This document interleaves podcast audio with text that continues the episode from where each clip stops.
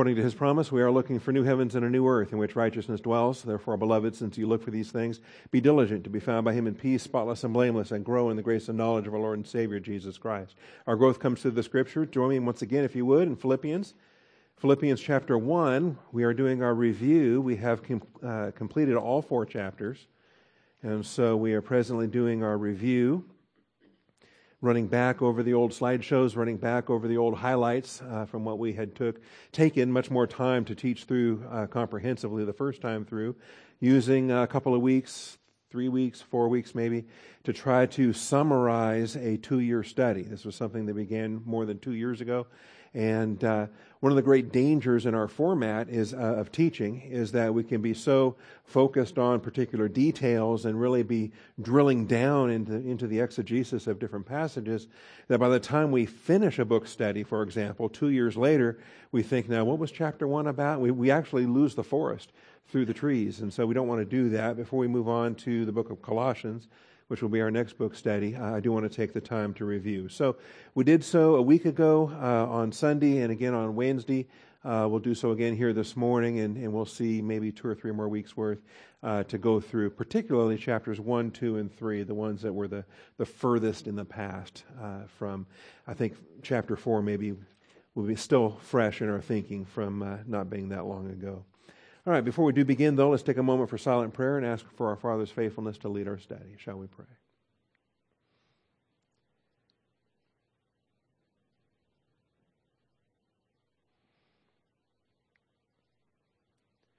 Most gracious Heavenly Father, we do come before you this morning, thankful for your grace and truth, rejoicing in the blessings that we have to assemble together, rejoicing in the resurrection of our Savior. And uh, we celebrate that here today and appreciate the blessings that we have to uh, to walk in the newness of life. As uh, your Son was was uh, raised from the dead, uh, Father, we too might now walk in newness of life. And these are tremendous blessings that we have. Blessings uh, to the church age, Father, that baptize us into union with your Son. I pray that on this day we would uh, be humble before you as we study to show ourselves approved. Open our eyes to these powerful lessons we thank you, Father, and we praise you in Jesus Christ's name. Amen. All right, and so uh, working through our slideshow here, I think um, you may get tired of seeing this, but this is the outline for chapter 1.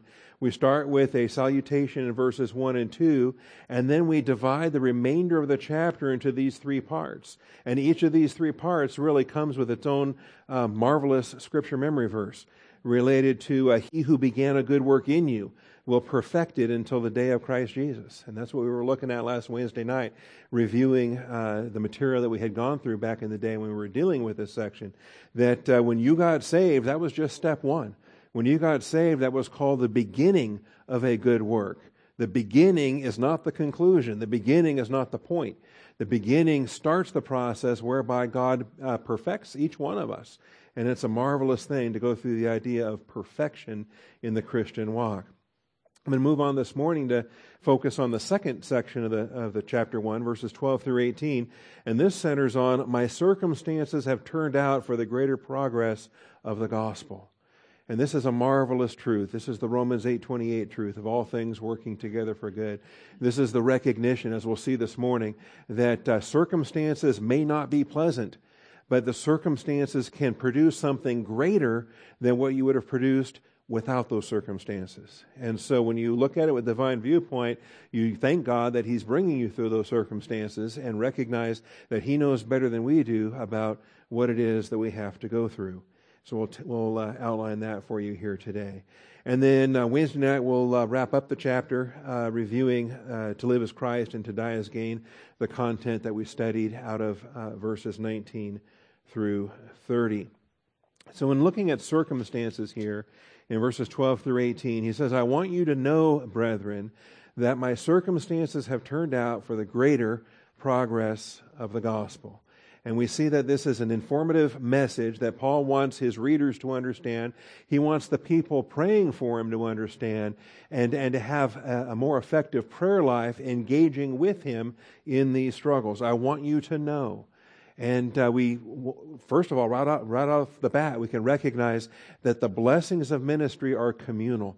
The blessings of ministry involve the whole body of Christ. Multiple people are invited to get on board, to join in uh, through prayer, through giving, through other uh, uh collaborative ministries, to join in what's going on. In other words, we're more involved with people than maybe sometimes we give it credit for. That uh, in some cases, I think folks have taken things like uh, the doctrine of privacy. They've taken other concepts and they've really pushed people away and said, I don't want you involved. This is between me and the Lord. Well, wait a minute. We're all one body in Christ and we love one another. We're commanded to bear one another's burdens. How do I bear your burdens if you refuse to tell me what those are? Or if we're not involved together, if we're not intimate as a local church to share those things with one another, whereby we can uh, lift these things up. So I think these things become important. And uh, when Paul says, I want you to know, he's, uh, he's causing them to know. This is really the occasion for writing section of the book. There, there tends to be one in every epistle. Uh, a lot of letters are the same. You, you have a salutation where you greet the people you're writing to. Uh, you may then have a Thanksgiving section. Paul had a Thanksgiving section. But then there's also an occasion for writing section. Essentially, in any letter that gets written, not just books of the Bible, but any letter that gets written, pretty early in that letter, you, you let the person know why you're writing. you know, here's why I'm writing, you know, uh, and you, you spell it out. So it's the occasion for writing section, and you can track that in any of Paul's correspondence. In this case, it is his personal testimony to Romans 8:28. It is his personal illustration that all things work together for good to those who love God, to those who are called according to his promise. And uh, so he says his circumstances have turned out for the greater progress of the gospel, meaning the progress would have been less had he not gone to jail the way that he'd gone to jail, had he not been imprisoned uh, as described in the prison epistles. His circumstances are the things with respect to him, the me things. Remember that? The me things. The things that are kata emi, according to me. The according to me things and it's it's a really it's a nice idiom. It's a nice expression. It, it, it maybe it's prettier in the Greek than the English. I don't know, but but the according to me things. That's that's how the New Testament describes circumstances, right? And so we should maybe find great comfort in that. That my circumstances those are just the according to me things, and the according to me things aren't really the issue. The circumstances aren't the point. The circumstances are simply the testing venue. They're simply the, the occasions for which God chooses to glorify His Son, to, to accomplish His plan. And, and really, I don't want to say they're irrelevant because um, they could have been other circumstances, but they're the circumstances that God chose. So rejoice in them, be happy for them. And uh, that's what we're learning to do in this book, anyway, is to rejoice always, to rejoice in every circumstance. Because God selected that circumstance for His good pleasure, and we can, uh, we can take comfort in that. So the circumstances are the things with respect to Him, the according to me things. All right? And when he talks about progress, remember, this is by God's definition of progress, not our definition of progress. And there's a lot of. Uh, of course, we can have a little joke about progressives, the political progressives in our country, and so forth. And uh, not to get political this morning, but it's just fun to, to, to poke fun at things. But God is really the true designer of the progressive movement. That He, God is the one that's progressing. And He's progressing from Alpha to Omega. That's what I mean by that. That God's got a plan to glorify Jesus Christ eternally to the maximum and to take Jesus to that Omega moment. That's the plan of the Father. And it's not about us, we're a part of that plan, but the plan is about His Son, to get His Son to that Omega moment of maximum glorification between Alpha and Omega in, in the outworking of, of time. And so let's recognize that it's progress as God counts progress. And sometimes we just have to walk by faith and trust that He's making that progress happen. We may not see it ourselves. We're, we're probably in the worst uh, position to watch ourselves grow up because we're too subjective and we're right here. It's like watching your children grow up. Well, they live with you every day. You don't really see them grow unless, like your cousins or your extended family that you see every year or two years, when it's been a while since you've seen them and you go, wow, you've really grown up. Because it's been a while since you've seen them. And so the difference becomes much more noticeable. Uh, when it's too uh, close at hand or it's too subjective, you don't always see the growth for what it is. You don't always see the progress for what it is. Also, recognizing, of course, that we are creatures of time and we are finite creatures, and, when, and God's operating on an eternal scale. And so, a lot of times, we have to take it that by faith as well and trust that the progress will be observed in eternity, even if we don't see the progress observed now. You realize much of the testing you're going through right now, the application is going to be is going to come 30 years from now when your kids grow up and remember, wow, I remember when mom and dad went through that.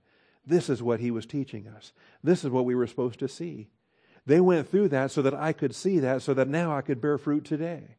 On a scale of things that only God, of course, could plan for and engineer and bring about and, uh, and accomplish. It's a marvelous thing. Then we have this rather more adverb. They have turned out for the greater gospel. Uh, my circumstances have turned out for the greater progress of the gospel. Rather more. It is a marvelous adverb here, and it's surprising. It actually expresses surprise. That my circumstances have even squeeze in there. Want uh, in your do you write in your Bibles? Just squeeze in there a little. Wouldn't you know it? Or actually, they have actually turned out. There's a note of surprise in the idiom that describes they have actually turned out in a, in a surprising opposite outcome to what human viewpoint might expect. You might expect that when Paul goes to jail, ministry slows down or ministry shuts down or just things are on hold. Uh, Timothy and the rest of the crew will just say, well, let's just kind of hang out until Paul gets free and then we'll, we'll resume ministry again. That's not how it worked. There was greater progress with, uh, with Paul in jail. And so some of these concepts come clear. Um, let's look at some of these. Genesis 50. This should be well known to you. Genesis 50. This is the Old Testament, Romans 8:28. Because Joseph's brothers had uh, beaten him and thrown him down a well and then dragged him out of the well and then sold him off into slavery. That was a terrible set of circumstances. And yet, what did God do with it? And you might expect when the brothers found out that he was still alive and that he could kill them if he wanted to, right? That he controlled Egypt, that he controlled all the food, that he was the, the most powerful man there. And they realized we're in trouble, right? No, they're not in trouble. They would be if, if Joseph thought the way they did, but Joseph thinks with divine viewpoint. So the brothers weren't in any trouble at all. And, and so Joseph testifies to this that you meant evil against me. And I love this. So in, in um, Genesis 50 and verse 18, his brothers also came and fell down before him and said, Behold, we are your servants. But Joseph said to them, Do not be afraid, for am I in God's place? What a great rhetorical question. The answer is no. He says, I'm not God, I'm not judging you. He says, As for me, you meant evil against me, but God meant it for good, in order to bring about this present result, to preserve many people alive. So present circumstances have turned out to greater production. In this case, there's a famine on the way. There's going to be seven years of plenty, there's going to be seven years of famine. And uh, thankfully, God put Joseph right where he needed to be so he could interpret that dream, so he could understand the future, so that he could make the application, so that he could save his immediate family. We tend to think that, oh, he saved Egypt. Oh, he saved the world. He fed much of the, of the ancient Near East during that time of famine. No, that was God being faithful to preserve the Abrahamic covenant to preserve his promises to the, to the chosen people, to, to make sure that that family survived the famine. And then, of course, Egypt survived, and much of the, the ancient Near East also survived because God was providing for his children. Anyway, it may come as a surprise to us when we realize after the fact, oh, that's what God was doing all along. I didn't realize. And uh, praise be to God. Same thing in Esther, Esther chapter 9. Esther chapter 9. And it might seem like a surprise, particularly to Haman and all the Persians who thought they were going to be massacring the Jewish people and plundering them and exterminating them. Well, God was uh, so in charge of circumstances that he controlled every flip of the coin, he controlled every casting of the lots, he controlled the date that was selected for the Jewish extermination, and the date was far enough out that uh, God provided for Israel to actually arm themselves and defend themselves. And, uh, this too is uh, the way that circumstances work together for good. So in the twelfth month, the month Adar, on the thirteenth day, when the king's command and edict were about to be executed, on the day when the enemies of the Jews hoped to gain the mastery over them, it was turned to the contrary. what a phrase. It was turned to the contrary, so that the Jews themselves gained the mastery over those who hated them.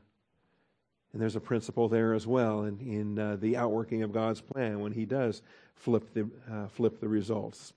How about 1 Thessalonians 2 2? 1 Thessalonians 2 2. Here's another shocking change of uh, expectations. Because you might tend to think one thing, and instead you got the absolute opposite that turn that happens. 1 Thessalonians 2 2. Verse 1 says, For you yourselves know, brethren, that our coming to you was not in vain. But after we had already suffered and been mistreated in Philippi, as you know. All right, you, you know the background for this with the Philippian jailer, Acts chapter 16. They were traveling on that second missionary journey and they were beaten, they were arrested, they spent the night in jail. As we know that, it's Acts chapter 16. And then from Acts 16 to Acts 17, they travel from Philippi to Thessalonica. So he's reviewing that history from the book of Acts. He's reviewing that with those people who were there, to the Thessalonians when they arrived in, uh, in Thessalonica. So after we had already suffered and been mistreated in Philippi, as you know, we had boldness. We had the boldness in our God to speak to you the gospel of God amid much opposition. And here too is that surprise twist. That's the opposite of what human viewpoint might expect in human viewpoint, you might expect, well, we had a rough time of it in Philippi, so we, we decided we, we would ease off a little bit. We would, we would be more circumspect. We, wouldn't, we don't want to rock the boat. We're going to be more careful now in Thessalonica not to upset uh, the city authorities. We're going to, we're going to be more low key and try to keep it hush hush. That's not what he says. He says, after we were mistreated and beaten in Philippi, we were emboldened and so was just the opposite of what human viewpoint might expect. And I appreciate uh, the fact that ministry often turns out this way in, uh, in different ways. And so this was really the introduction to the paragraph, and much of what follows then comes from this. He goes on to say in verse 13 that it was the progress in the gospel which caused his imprisonment to become well known. And when you read the verse, Philippians 1.13, when you read the verse, it, it comes out almost backwards from what we expect. He says, So that my imprisonment in the cause of Christ has become well known. So that. Purpose clause, or results, actually, the results from verse 12. Because he's had this boldness, because the imprisonment brought about a greater progress of the gospel the progress in the gospel is what caused Paul's imprisonment to become well known. That's key. Not the other way around. It's not Paul's um, imprisonment caused his progress in the gospel to be well known. It was the progress in the gospel that caused his imprisonment to be well known. That's the order, see. And I think sometimes we lose that, particularly if we uh, if we, uh, you know, in, in a human way of thinking, we have ideas about, well, what's going to make a, be- a, better splash, right? We, we start to think about what, um, what is it? Is it celebrity that will bring about results? Well, wait a minute. What caused the celebrity? What caused for this to be well known? And, uh, and, and so what's the, uh, what's the impact on that? Was, was Billy Sunday an effective evangelist because he was well known as a baseball player? And do we get that idea in mind that we think, oh, this guy was such a well known baseball player, no wonder he became a famous evangelist? Or was he really kind of a forgettable baseball player that after he became a famous evangelist, then people went, oh, you know what? he also played baseball before he, before he uh, started serving the Lord. See, which order is it? And I, I, don't know. I think now, 90 years after the fact, we can probably make a case both directions on it. I'd be curious to, uh, to talk to some of his contemporaries to find out. I think he was a big deal in, in the baseball world. And, and given the money that Chicago was throwing at him, he was a big deal in the baseball world. And then becoming an evangelist, he then parlayed the celebrity into one thing, from one thing into another. But that's not what happens here. It, it was the fact that progress was being made that caused his imprisonment to be well, uh, well known, not the other way around. It was not his well known imprisonment which caused progress in the gospel. So we talk about some of these things uh, chains becoming manifest, phaneros. It's, it's even fun to think about manifestations. They're things that, that come to our attention. They've been planned by God from eternity past, but here and now we finally see something that appears, right? Like the what to my wondering eyes should appear. It's just boom, here it is. This is what uh, God is doing. When God causes something to appear, that apparent thing leaves us without excuse. And boy, that's a fact. When God makes something known to you, when God reveals something to you, when God spotlights something, He's got a reason for spotlighting that. You better pay attention. Say, okay, Lord, you got my attention here. This is what I'm supposed to see. Because we're accountable. To whom much is given, shall much be required. That slide right there took us two or three classes. I won't be spending nearly the, the time on that here this morning. But we are without excuse. The things, uh, the secret things belong to God, but the things revealed belong to us and our children forever. So if he's if he's revealed it, if he's spotlighting it, if he's showing you something that he's working in your life, pay attention. Become a, a fellow worker in that. Cooperate with the plan of God as it unfolds in your life.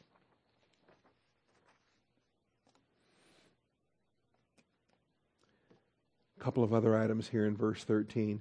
My imprisonment in the cause of Christ has become well known throughout the whole Praetorian Guard and to everyone else.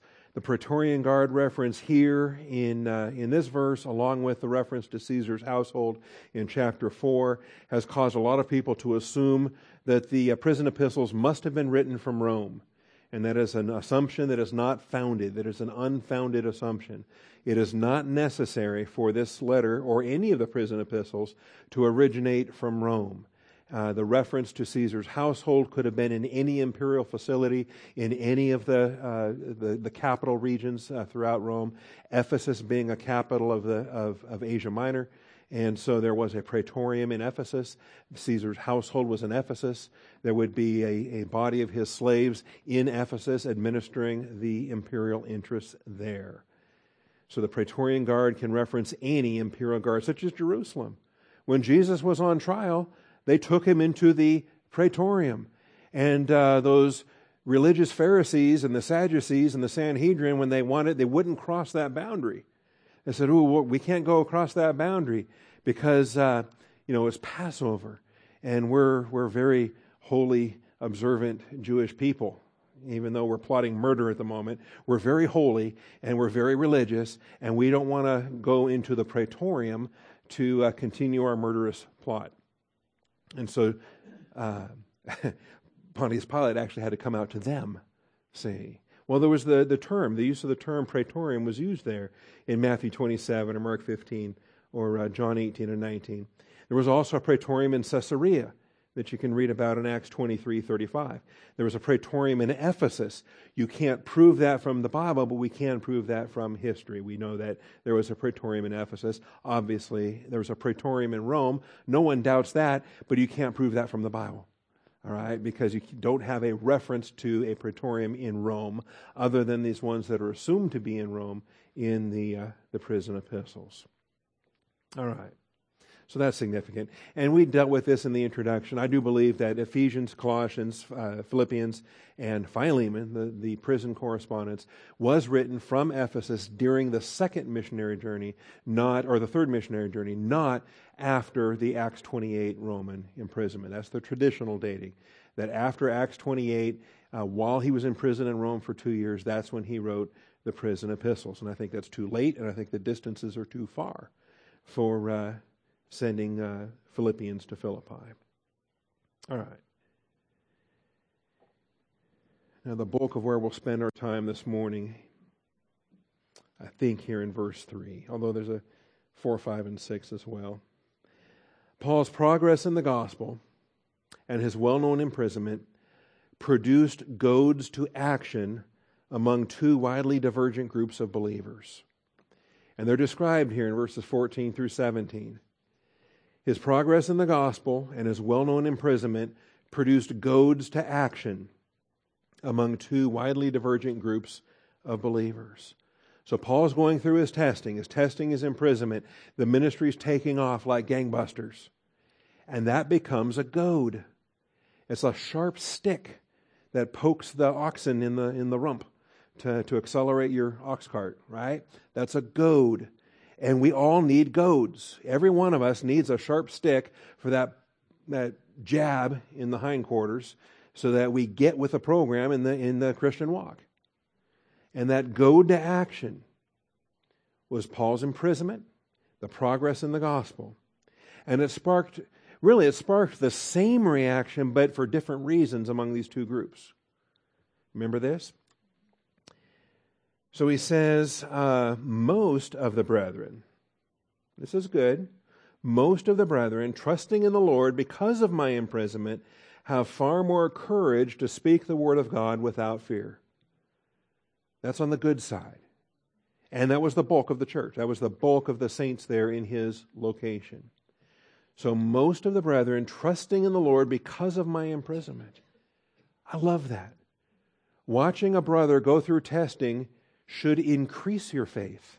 It should be a goad to increase, as it says, trusting in the Lord because of my imprisonment. And then it should produce a boldness, have far more courage to speak the word of God without fear. And this, too, is a, is a wonderful testimony, I think, to the ministry of the Word of God, to the empowerment of the Holy Spirit, to the, the walk by faith that we have in the Lord. So that's on the one side. But then, he does point out that some of them have some pretty bad motives. He says, uh, Some, to be sure, this is verse 15, are preaching Christ even from envy and strife. Now, that's not good. envy and strife, that's bad motivation. If it's envy and strife that's driving you, that's, that's terrible. If, uh, if you're a pastor just dedicated to um, ratcheting up the sermon count because you're envious of Colonel Thieme or you're envious of some other pastor and they've got 10,000 sermons on the website, you think, ooh, I got to beat that number. If it's all about beating a number out of envy, that's the wrong motivation. Okay? I don't know who would do that. All right. but you know, he was 32 when he became pastor at Berachah. Ministered for 50 years. He does have 10,000 to his credit. It just is what it is. All right. That's not the motivation, though. It's not envy and strife. Besides, the trumpet's going to sound and we're all going to be out of here too soon anyway. There's no way I'm going to get 50 years of the ministry. But rapture pending, I was younger than 32 when I started. All right. Some from envy and strife. And that's not good. Paul's going to celebrate it anyway but it's not good. Others, the latter, do it out of love. I'm sorry, I missed the last part of verse 15. So some, even from envy and strife, but some also from goodwill. And that's the positive side. That's what we want to foster. That's what we want to produce, the goodwill. The latter do it out of love, knowing that I'm appointed for the defense of the gospel. So that's the right motivation. The love for Jesus Christ the goodwill to, uh, to engage in, in fruitfulness, to engage in ministry. This was a crowd that said, wow, you know, Paul's in prison. We got to step it up. we have work that we could be doing right now. And they did it out of love and they did it out of goodwill. And it was very positive that uh, for the right reasons, they were naming the name of Christ and they were continuing the gospel ministry. That first crowd, though, out of envy and, and strife, um, not so much. Okay? The former, we're told in verse 17, this is the envy and strife crowd, they proclaim Christ out of selfish ambition rather than from pure motives, thinking to cause me distress in my imprisonment. How twisted do you got to be where you think that you're preaching the gospel is going to cause Paul stress? That Paul's going to be bent out of shape? That Paul's going to be sitting there in jail just, you know, frittering away and, and worried about what you're doing out there preaching the gospel? Okay? Paul is not in his jail cell thinking, oh my goodness, those guys are preaching the gospel and they're, they're gathering followers to themselves and they're building reputations for themselves and they're, they're doing all these things and, and I, can't, I can't be a part of that. I can't stop that. I'm, I'm losing ground here. Paul's not in jail thinking any of that. Paul's celebrating. Even the crowd with the wrong motivation, he's celebrating because in a in a way of looking at it, you know, hey, at least the name of Christ is being preached. One way or the other. They're naming the name of Christ. And so this was the conflict here. For most of the brethren, Paul's chains manifestly in Christ were persuasively emboldening. Persuasively emboldening. What does it take to persuade you? God knows how to persuade.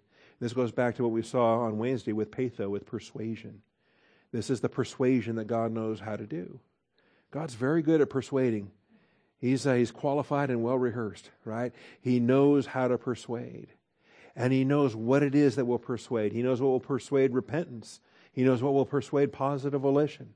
He knows how to persuade. For, the, for these guys, it was putting Paul in jail.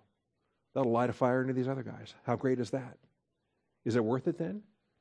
Is it worth it for Paul to go to jail for a bit? Well, if it persuades these other guys and the work gets multiplied, of course. Persuasively emboldening by Christ. Some fun use here. There's peitho and tolmao. Tolmao, the Greek word there for embolden. Almost to the point of an audacity. And I like that. We spent probably two classes on this slide right here. The audacity of being emboldened, the audacity of daring See, daring is a good thing. When you dare, right? Think of how sad it is when you don't dare and God has called you to something and then you just, uh, I don't think I can do that. Or, oh, I'm not worthy. Or, oh, you know, when you were supposed to dare. He, has, he laid that before you as an open door. Daring is a good thing when you're walking by faith and you have the audacity to obey the Lord. But if you're prideful about it, if you're carnal, then you've crossed a line and then your daring becomes out of place. Then your daring is actually um, unbiblical. And we have the idiom, how dare you, right? How dare you? And it's the same word, dare in English or tolmao in Greek. It's the same words, the same idea that if you are audacious in the will of God, that can be spectacular.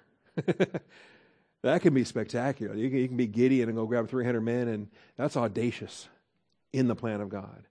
You could be David standing before Goliath. That's audacious in the plan of God. And so we want to be. Let's, let's look at some of these. I think these are useful. Um, because there, we got good examples of this. We've got um, Moses is my favorite example of this. Um, but let's take a look at some of these. Matthew 22, you'll see what I'm talking about. Matthew 22, 46. And there's a blend in this on this slide. So some of these are negative examples, some of these are positive examples. You kind of get a sense for both sides. Matthew 22 46. Of course, there's a lot of back and forth in this chapter. The Pharisees are, are attacking him, trying to trap him with their questions. They're not as clever as they think they are. okay? And so, um, so then Jesus throws it back at them. And while the Pharisees were gathered together, Jesus asked them a question. He Said, All right, you got all these questions for me. I got a question for you. How about that? What do you think about the Christ? Whose son is he? So they said, Him, the son of David. Again, they're not as clever as they think they are. They're correct, but he wants to take it a step beyond and say, Well, then what do you do with this passage? So then, how does David in the Spirit call him Lord? If he's the son of David, why is David calling him Lord? The Lord said to my Lord, Wow, there's two Lords there. Sit at my right hand until I put your enemies beneath your feet. If David then calls him Lord, how is he his son? And really, this is the, the crux of so much. Psalm 110. This is, this is, how many times has the book of Hebrews addressed Psalm 110? Was sit at my right hand, or you are a priest forever, according to the order of Melchizedek. Psalm 110 is a big messianic deal, and Jesus is locked in on it. And when he throws it to the Pharisees, they can't touch it because they know he's right. That David called him Lord. He is Son and Lord because, of course, he is God and preceded David, preceded all of us.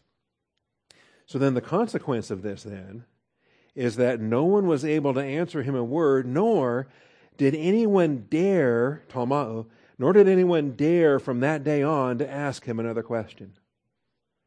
All right? And that's kind of shut down that line of attack right there. They didn't dare. They didn't dare ask him another question. They realized that was getting them nowhere. In fact, it was making matters worse because he was proving himself to be the Messiah every time they tried. So they wouldn't dare. They wouldn't dare. That's the idea. The idea of daring. What is it that we dare to do? What is it that we don't dare to do?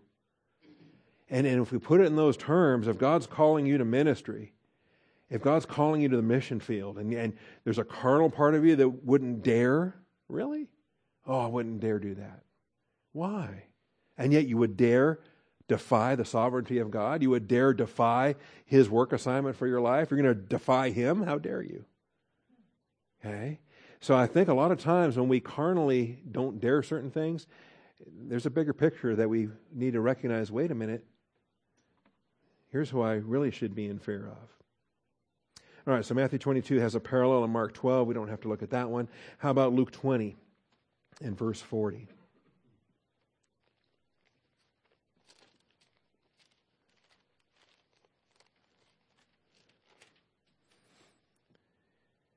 And um, different audience. This, these are now the scribes, but similar outcome. Um, and this one makes me laugh every time. What a great passage to get to on a weekend like this. I just finished doing a wedding last night. So they come up with this story. They talk about this woman who was married seven times. And, uh, and of course, if the man dies without a child, then the brother is supposed to take his widow's, uh, you know, and have a child with that woman so that the name is carried forward called levirate marriage. And so the Sadducees, they invent this, this theory that there could be a woman that goes through seven brothers like this. So a man's brother dies having a wife and he is childless. His brother should marry the wife and raise up children to his brother. That was under Mosaic law. That was part of what they had to do.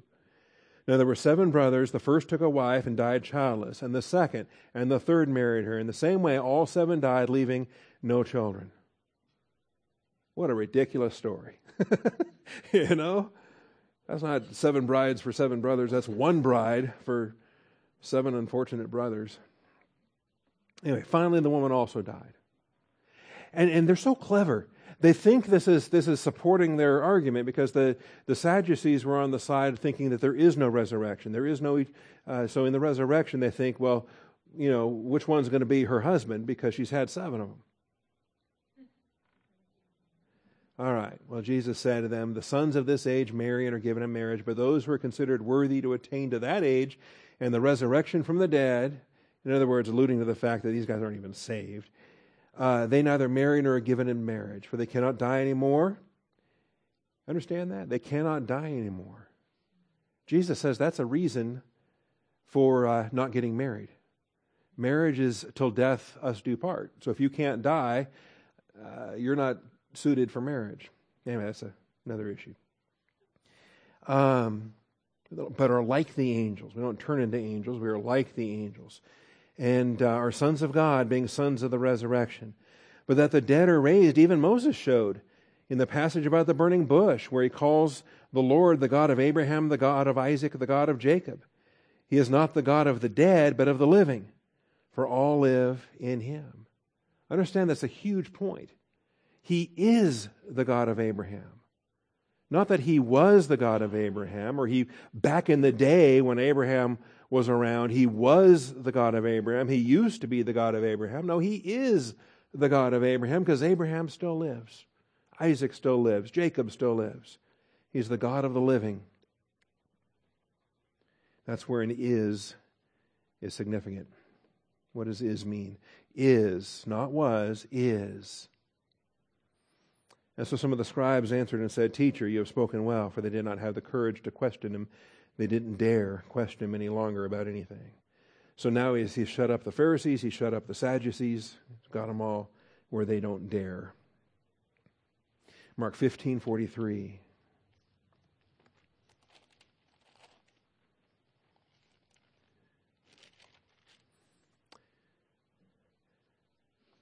after he's crucified, it was time to take the body down, get him off before sundown. It's the day, preparation day before the Sabbath. Joseph of Arimathea came, a prominent member of the council who himself was waiting for the kingdom of God. He gathered up courage. He gathered up courage and went in before Pilate and asked for the body of Jesus. You talk about a dare, the audacity. You know, Pilate just put him to death. And you're going to go to him and say, uh, I'm one of his. You know, can I have his body? Can I take his body down? Can I bury it? And uh, and so there you go. Audacity. John 21 12, more audacity.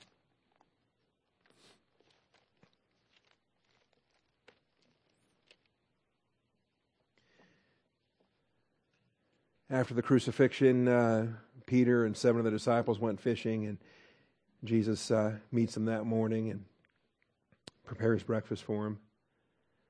He said to them, Come and have breakfast. None of the disciples ventured to question him, Who are you? knowing that it was the Lord. Interesting, these different uh, things. Acts 5. Acts 5.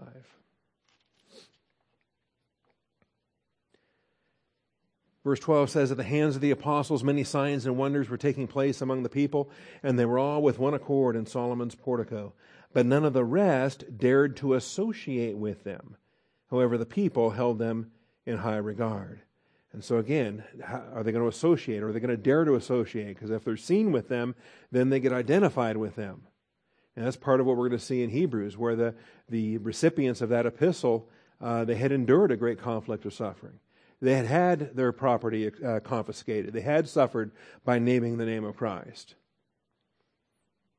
Aspects there. And all the more believers in the Lord, multitudes of men and women were constantly added to their number. In other words, Old Testament believers were saying, We're crossing into the church. He is the Messiah, He is the risen Savior.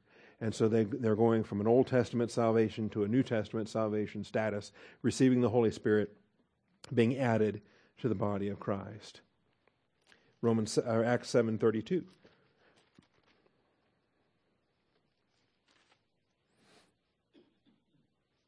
Here again is the I am statement, the is. I am the God of Abraham of your fathers, the God of Abraham, Isaac, and Jacob. And so Moses shook with fear and would not ver- uh, venture or dare, would not venture to look. But the Lord said to him, Take off the sandals from your feet, for the place on which you are standing is holy ground. We were discussing this at prayer meeting this morning. The sense of fear or reverence that uh, is largely lost in uh, contemporary Chris, uh, Chris, Christianity. A couple more. Romans 5 7.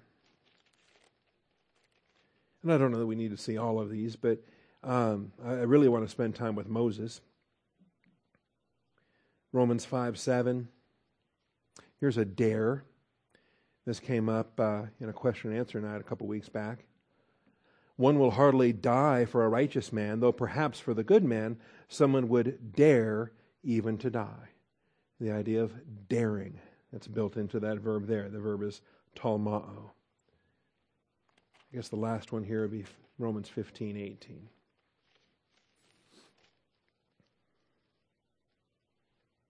It's a presumption. For I will not presume to speak of anything except what Christ has accomplished through me, resulting in the obedience of the Gentiles by word and deed. Recognize this. If you boast, you better be boasting in the Lord. And if you're boasting in yourself, how dare you? He said, I will not presume to speak of anything except what Christ has accomplished through me. So to God be the glory. It's great things He has done. By the grace of God, I am what I am. By the grace of God, I do what I do. And any discussion apart from that any discussion that's, uh, that says uh, something I did, woe. Woe be unto me. God said he would not give his glory to another, and here I go trying to take it for myself. No. Boast in the Lord. Otherwise, how dare you? Don't presume to speak of anything except what Christ has accomplished. All right, you can look up the rest of those uh, in 1 Corinthians 6 1. That's a good one. You're going to court with, uh, taking your brother to court against it. You know, how dare you? How dare you take your brother to court? Should handle that within the local church. Handle that, find a man of wisdom, and deal with it in the flock. Don't go dragging them before a secular court, stand before unbelievers for judgment. 2 Corinthians 10, verse 2 and verse 12, 2 Corinthians 11, 21. Of course, our passage this morning, Philippians 1, 14. Uh, a very famous episode in Jude 9 when Michael would not rail against Satan, wouldn't presume to rail against Satan, but just said, The Lord rebuke you. You know, Michael doesn't stick out his chest and say, I'm the Archangel Michael. You don't know who you're messing with. No, he wouldn't dare. Likewise, those false teachers, they, they don't hesitate to, to, you know, they, they dare to revile against angelic majesties themselves in an interesting way. Actually, Moses is our greatest illustration. The greatest illustration of this concept comes from Moses. There's a certain sanctified audacity that we get as we grow in the Lord, as we become uh, intimate with Him, with His plan, as we recognize that uh, certain things that He puts us through are actually tests of our faith, and we know better, or we should know better. And I think this is interesting too. So let's look at Exodus. These great stories should be well known to us, and uh, they serve to illustrate the principles of doctrine that we're gleaning in, uh, in the epistles. When you think of daring and obedience,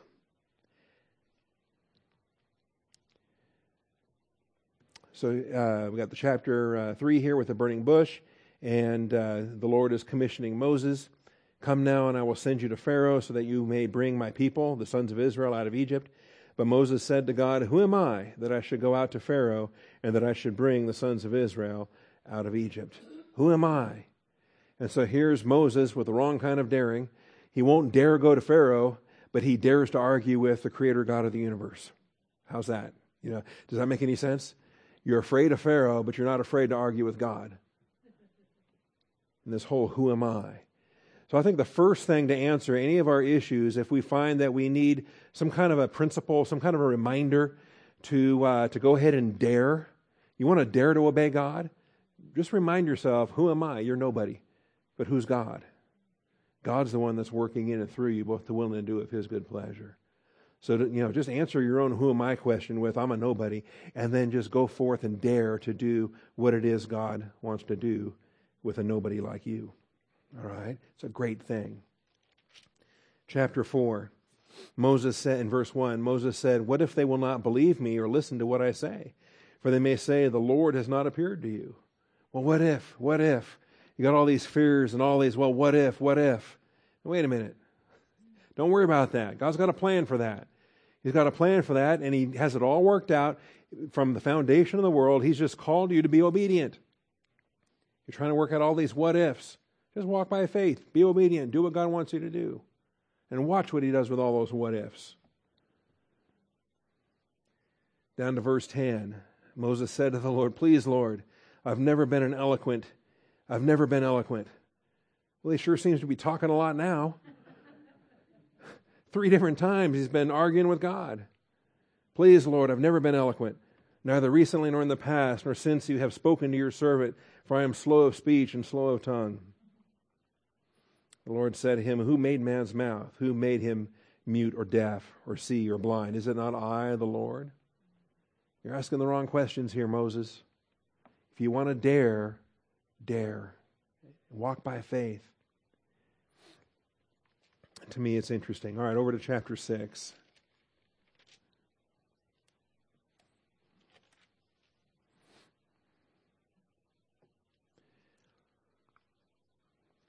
The Lord spoke to Moses, saying, Go, tell Pharaoh, king of Egypt, to let his sons and uh, let the sons of Israel go out of his land. But Moses spoke before the Lord, saying, Behold, the sons of Israel have not listened to me. How then will Pharaoh listen to me? For I am unskilled in speech. Really? We're doing this again? Why is it the same test from chapter 3 to chapter 4 to chapter 5 to chapter 6? Moses, when are you going to learn? How long does it take? I, I find this greatly encouraging. If you're, you know, some some folks just take longer to sink in. That's great. I'm one of those. You know, pound it in, pound it in, pound it in. I'll figure it out the third time, the fourth time, sometime. We'll figure it out. But what's interesting to me is, is it reaches a point after the Exodus, after they're in the wilderness, it reaches a point when um, Moses has now developed such an intimacy with God, such a uh, familiarity with the plan of God. They reach a point when God tells Moses uh, in a test, God tells Moses, now step back, I'm going to destroy these people. And Moses, you know what Moses does? Okay, he argues with God. But, and maybe for the first time ever, he's arguing with God in the right way. okay? He's not arguing with God with, oh, I can't do this, or oh, send Aaron, or oh, you know, He's actually arguing with a doctrinal premise, saying, God, you have made covenant promises. If you destroy these people, the Egyptians will hear of it. The Gentiles will hear of it. They'll say that you brought them, you brought Israel, you could bring them out of Egypt, but you couldn't bring them into the land of promise. Your name would be besmirched. And also, God said, Well, I'm going to start over with you. Moses says, Well, that can't fly. Because he has promises to all 12 tribes, and Moses is just one guy from one tribe. So there's no way that God could obliterate the Jewish people and start over with Moses. And Moses knows that. And so he's able to stand before the Lord and argue against what God said he was going to do and become a kinsman redeemer. He can become an intercessor. He can pray on behalf of his kinsmen and say, Lord, spare them. And that happens three different times, in which Moses passes the first two and then blows it on the third one. All right? That's why Moses doesn't get to enter into the promised land.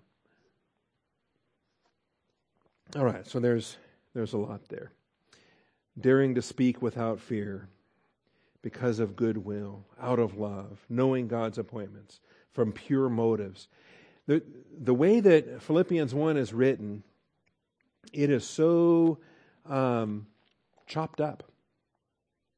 It is so chopped up. There's so much back and forth between uh, the good crowd and the bad crowd that you really have to compile it together into one compilation.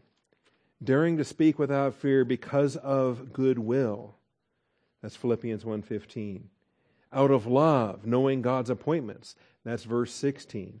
From pure motives. That's verse 17 as you work through those verses 14, 15, 16, 17, you've got to stitch together all the positive statements for the one side, and then you've got to stitch together all the negative statements on the other side. And then, of course, cross references and other supporting passages. On the negative side, envy and strife, that's verse 15.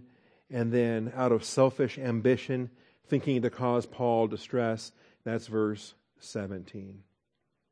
Remember, envy and strife, that's never God's wisdom. The wisdom from above is first pure, then peaceable, right? Read that description of God's wisdom in, in, James 3. And then read the opposite. James 3 gives us the demonic side of Satan's wisdom.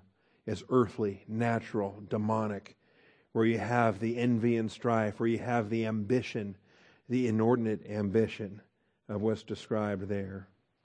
Are you familiar with this? James chapter 3.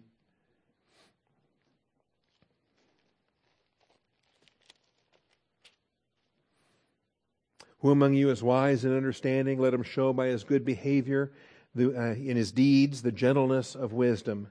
But if you have bitter jealousy and selfish ambition in your heart, do not be arrogant and so lie against the truth.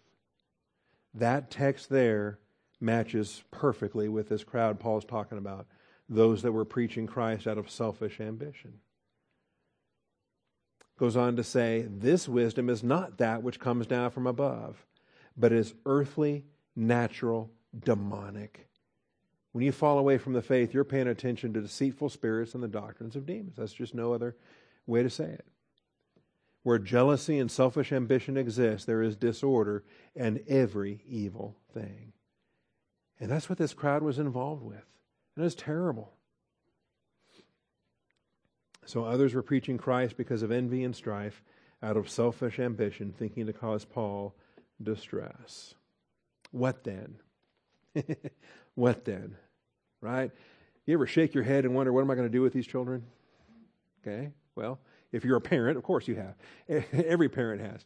And so Paul is doing this now with these church children, with his flock, with the, the members of the saints there. He says, What then? What then? I like that question. What then? Well, what's the consequences? What's the application? What now? What are we going to do now?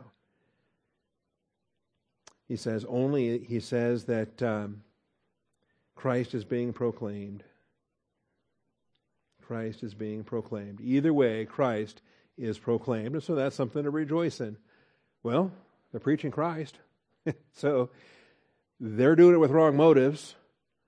What they're doing, they won't get rewarded for. They're going to see that as wood, hay, stubble at the judgment seat of Christ.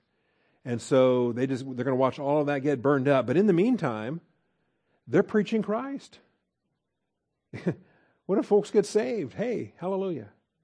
And folks get saved and folks get brought into the body of Christ. So those people with the wrong motivation, they lose all their reward, but still the body of Christ is being built up. And so there's something to rejoice in.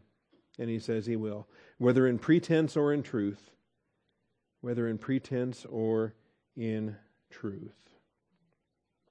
The proclamation of Christ is cause for rejoicing. And I tried to coin a phrase, never really got far with it. You know, try how about we talk about acts of war, a cause of war. The Latin casus belli is, is a cause of war. It's an act of war. That's, that's very well known. I tried to, co- uh, to coin one. Problem is, if you coin a Latin phrase, the Latins are all dead, you know? So you try to coin a phrase. Instead of act of war, how about an act of rejoicing? A cause of joy. A casus gaudii. It never caught on. So, anyway. But that's what we should have. We should, we should look at different things and view them as joy triggers, right? joy triggers. We can look at just anything, a circumstance, and go, well, praise God. And here's why. It might not be good, but it's going to work together for good. Maybe they got wrong motivations, but you know what? At the end of the day, folks got saved because of that. All right. Now let's work with these new believers and try to get them grounded in truth so they don't turn out like those guys, right?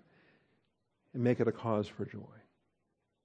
Father, I thank you uh, for this review. I know um, we're drinking from a fire hose this morning, Father. We're encapsulating about oh, six or eight classes into one single session this morning. But, Father, it is a review, and I thank you for it. And I pray that uh, for the brothers and sisters that want to get more on each of these issues, Father, the MP3s are sitting there on the website, and uh, anyone who wants to can go through there and all the detail. Father, thank you for your faithfulness. Thank you for this book study. Philippians is so powerful, and, and I believe it's, uh, it's working mightily in each one of us and all of us collectively. This lampstand is stronger because you've brought us through the book of Philippians the way that you did. So, Father, we thank you for all these things we've learned. Might we remember them? Might we make consistent application?